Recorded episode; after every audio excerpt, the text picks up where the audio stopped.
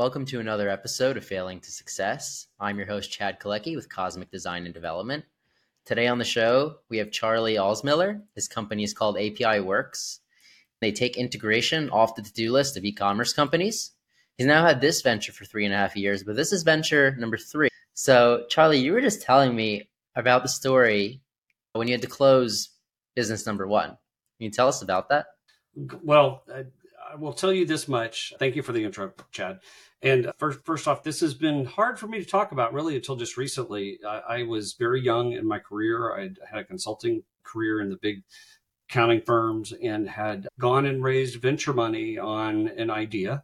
And I, I joke around that it's uh, easier to raise money with with a PowerPoint, frankly, sometimes than it is with a working business. But I had been successful in raising some top tier venture capital, and we built a product and took it to market and were very successful. And then we grew very quickly. But I'm going to describe a day, and and this day was it was a little bit like any other day. We had scaled up and received quite a bit of venture money based on some early success of the company.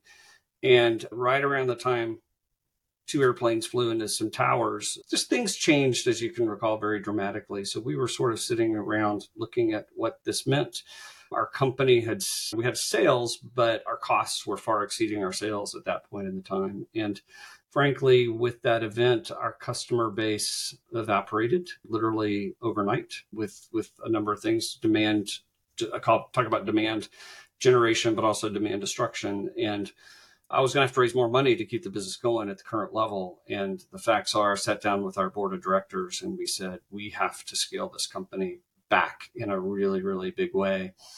And I will say it's probably the first time I ever really faced failure. And on that day, that literally the next day, I had to lay off 85 people. And a lot of them being my friends and and coworkers that I'd had relationships with who had sort of bet on me and being in that company. And we literally laid off two thirds of the company that day. And I remember going home just feeling devastated. I felt d- d- depressed and, and, and so on. But we scaled that business back and we still didn't make it. I mean, there were just too many factors that were outside of our control. And it's, it's easy as an entrepreneur to look back at a failure and go, well, it was these external factors. Well, as I've gotten older and started thinking through this, there are a number of internal factors that contributed to that, that place that have really become part of the way I run businesses. And the first one is I'll just call it managing the momentum, if you will, of, of the business. That that business, it's a good little business. So if you look at it was an early kind of early Asana, early Basecamp kind of thing for professional services firms. So we were well ahead of the market, early SaaS business and, and so on. So it's really no reason we shouldn't succeed. But what we did is we got way out of our skis in our spend and our, our momentum and the expectations around that business were way ahead of what we could reasonably do. And quite frankly, the first Scud that flew at us, and you remember Scuds from the first first Gulf War. These were the, the, the bombs that came over from Iraq into the.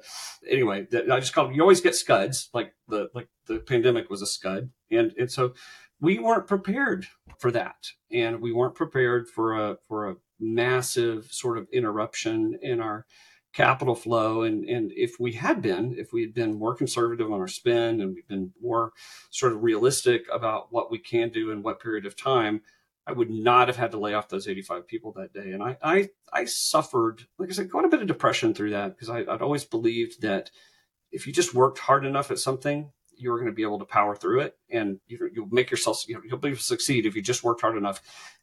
I worked harder than humanly possible on that particular venture and I still failed.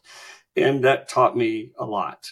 So, you know, I fell down and, and got back up and started another venture. So, and then another one. And so I'm happy to talk through some of those, but hopefully answered your first question there, Chad. Yeah. So how did you pick yourself back up and start number two? Well, I actually went to work for somebody else for a little while which was interesting and it ended up being a another entrepreneur who had a very successful business he was running 10 or 15 million dollars a year needed somebody to run help him run the business so i went and did that and uh, that was sort of i did that for about four years three four years and did two things built my confidence back up in a pretty big way. So I was like, okay, wait a minute. I do know what I'm doing. I do have some relationships that, that matter. And, and then it also helped me get in the head of an entrepreneur that had had bootstrapped a business from zero up to that level and helped me understand what sort of roadblocks he has hit over the years. And I've learned quite a bit from him. So finally got up the nerve to, to dust, finish dusting myself off and started up a new venture. But this this new venture was really different. So this is where I, I really resonated with your failing to succeed sort of thing. So the, the one, one of the many mistakes we made on the first company was we thought we had the exact product the market needed day one. So we went off and spent way more money than I care to admit building this product and it, it wasn't right. So we ended up building the wrong product and we had to spend a bunch of money sort of reiterating it, reiterating it. And I, and I started just being in a consultant background. I was always like, well, people are writing checks to solve problems. Let's start with that. And so this was a, it was a consulting business I started and we started going out and solving problems for customers that they're willing to write checks for. And eventually we started seeing concentrations, centers of gravity in certain problem areas. We became specialists in that problem area. And then we eventually built products around that expertise that became highly leverageable if you will. So, long story short, that company, I didn't take any external money and we sold that to a public company for a for a nice exit a few years ago and it's still operating today. So, but but to be to be fair, that iteration process we did through all of those different consulting engagements and interactions with customers, 95% of those wouldn't turn into a successful software company. It was only one or two of those that that did. So does that help? And we haven't gotten to the third one yet. Before we jump to the third one, can you get kind of granular on the process of selling your business? Like what experts did you need to bring in? How did that process work? Great question. And I do think we could probably spend a lot of time on this, but I tried to sell that company three times. And the first time I hired a broker to go out and help sell it. And it, it was really not successful for two reasons. One, that particular broker was not specialized in the software that we had. More importantly, was we weren't ready. We weren't on top of our numbers the way we should be. I was too integral in the middle of the business. And the reality is, what I learned in that first thing there was somebody buys your business, they're really just buying future cash flow. And if you as a founder or a CEO are in the middle of that business, the business is worth zero. It's just sort of glorified self-employment. So I tell people the cool irony of being an entrepreneur is the business is more valuable the less you do. so you can work on your business, don't work in your business. And that first time I went to sell it, I was way too in the middle of everything. My ego kind of got in the way of, of that. Took a step back, took a few months, tried to rejigger some things, hired another firm. This time I hired the wrong firm completely. so small firm the first time, M&A firm. Second time, big firm, not focused enough. Again, didn't know our industry. Pulled that back, did some more work on our processes and our numbers and everything. Third time, hired the right firm, guys that knew the industry we were in, knew the market, focused on the size of company we are and was able to create a real perception of competition. When you go into a, a, process, the worst thing you can do is just have one company you're engaged with because they'll just drag it out forever. But we we were able to get multiple companies coming in that were interested in our space, and this broker was able to do that very quickly. We had a letter of intent. So I put it up on July 4th. We got I got sued on July 6th for copyright infringement. Not copyright, I don't know, patent infringement. It's one of these patent trolls. So we had to go and take care of that. And then it was totally bogus, but that slowed everything down. But, but literally by the end of August, I had a letter of intent. But that was, and then we ultimately closed with that that deal in October of that year. So did the buyer end up being a strategic acquirer? Yes, they were a public company. Okay. Did you figure out why they wanted you? What what value you added to them? It was some strategic customer acquisitions. We had some very large strategic customers that they wanted. Number one, number two, they wanted our our offshore team. So I owned a wholly owned subsidiary in the Philippines that we did most of our dev work on. Our team, we didn't outsource anything. So they wanted that as a foundation for their work. And ultimately, I think they've sunset our the products because they had a, another product that was similar and they've been able to migrate the customer base into that and uh, they're doing whatever it is they do with it now. I'm not i'm not involved anymore so i'm not sure. It's great you're able to get out and have that exit. And let's bring that brings us to business number three. So how did you get started in this one? Really by accident to be to be honest. The I was sitting on a beach trying to figure out what's next with my life and realized that I was going to get bored on the beach really really quickly. I think I lasted about 6 hours and was like can't do this anymore. but uh, no, a lot of my my old customers and, and contacts in industry kept calling me and saying, "Hey, can we do this? Can we do that?" And I started to notice some patterns to calls. I then kind of sat down very methodically and built a really wide SEO kind of catch on a website.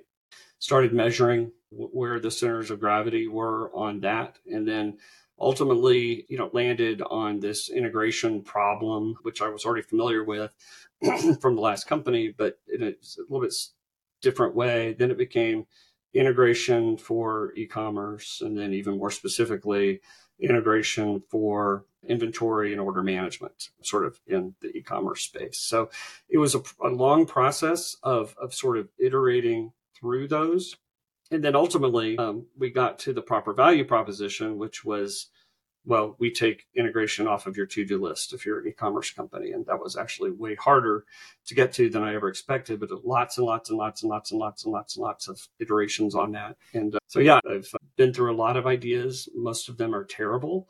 What i will say is in this process for this company APIWORX i i came up with something my friends call the, the Charlie spanking machine.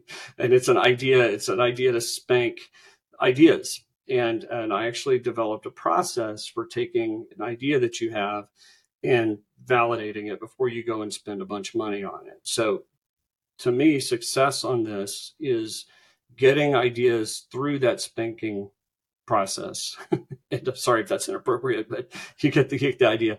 And and first stage of that is is really simple can you get the idea onto a single piece of paper of what the value proposition is and how you're going to do it and, and what the value is for the customer? That's actually way harder than you think. I get a, so many people come to me, and, hey, I have this idea for a clothes folding business or something, whatever. And, and I'm like, oh, that's a great idea. I mean, they're like, what do you think? I'm like, I have no idea. Have you tested it? Right? Have you, do you have hundred people's emails saying that they're interested in this when they, when, when you get it set up? And typically what entrepreneurs do, and I did on my first deal, was I thought I knew the answer before I really engaged with the market. I went and built the product and that and then was frustrated when I wasn't able to grow it fast enough. Well, this process that I did, I fleshed through 40 something ideas before I landed on APIWORX. So every one of those, of those 39 others, I, you could call it a failure, I guess, but, but I, I love, I love watching SpaceX and what Elon's doing with that. And when this last thing where he was launching the big Starship rocket, he's like, well, we got a 50 50 chance of clearing the tower. and anything past the tower is a bonus. I'm like, wow, that's really amazing. But yeah, that's, that's kind of how I've gone through it. And then we get a lot of ideas still by the team about, hey, we should do this or build that. I'm like, well, let's get it. Let's get it through the process. And the, the, APIWORX is the first company I've been really formal about that.